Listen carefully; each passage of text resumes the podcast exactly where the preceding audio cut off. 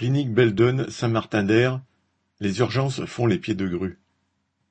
La situation est ubuesque à la clinique Beldon de Saint-Martin-d'Hères, dans la banlieue de Grenoble.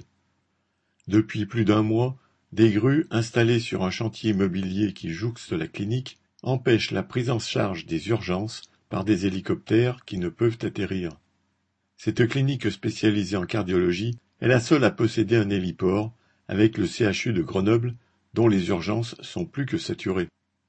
Dans un contexte de crise sanitaire grave, les médecins dénoncent des risques majeurs.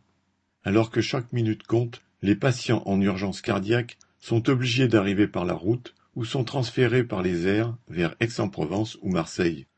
Certains pointent la négligence de la direction de la clinique qui a laissé l'installation des grues se faire sans broncher.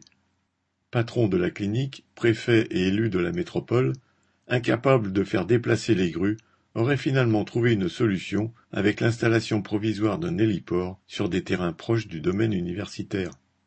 Quant à Olivier Véran, ex-ministre de la Santé et ex-neurologue du CHU de Grenoble, champion de la com gouvernementale, il n'a même pas tweeté sur le problème. Correspondant Hello.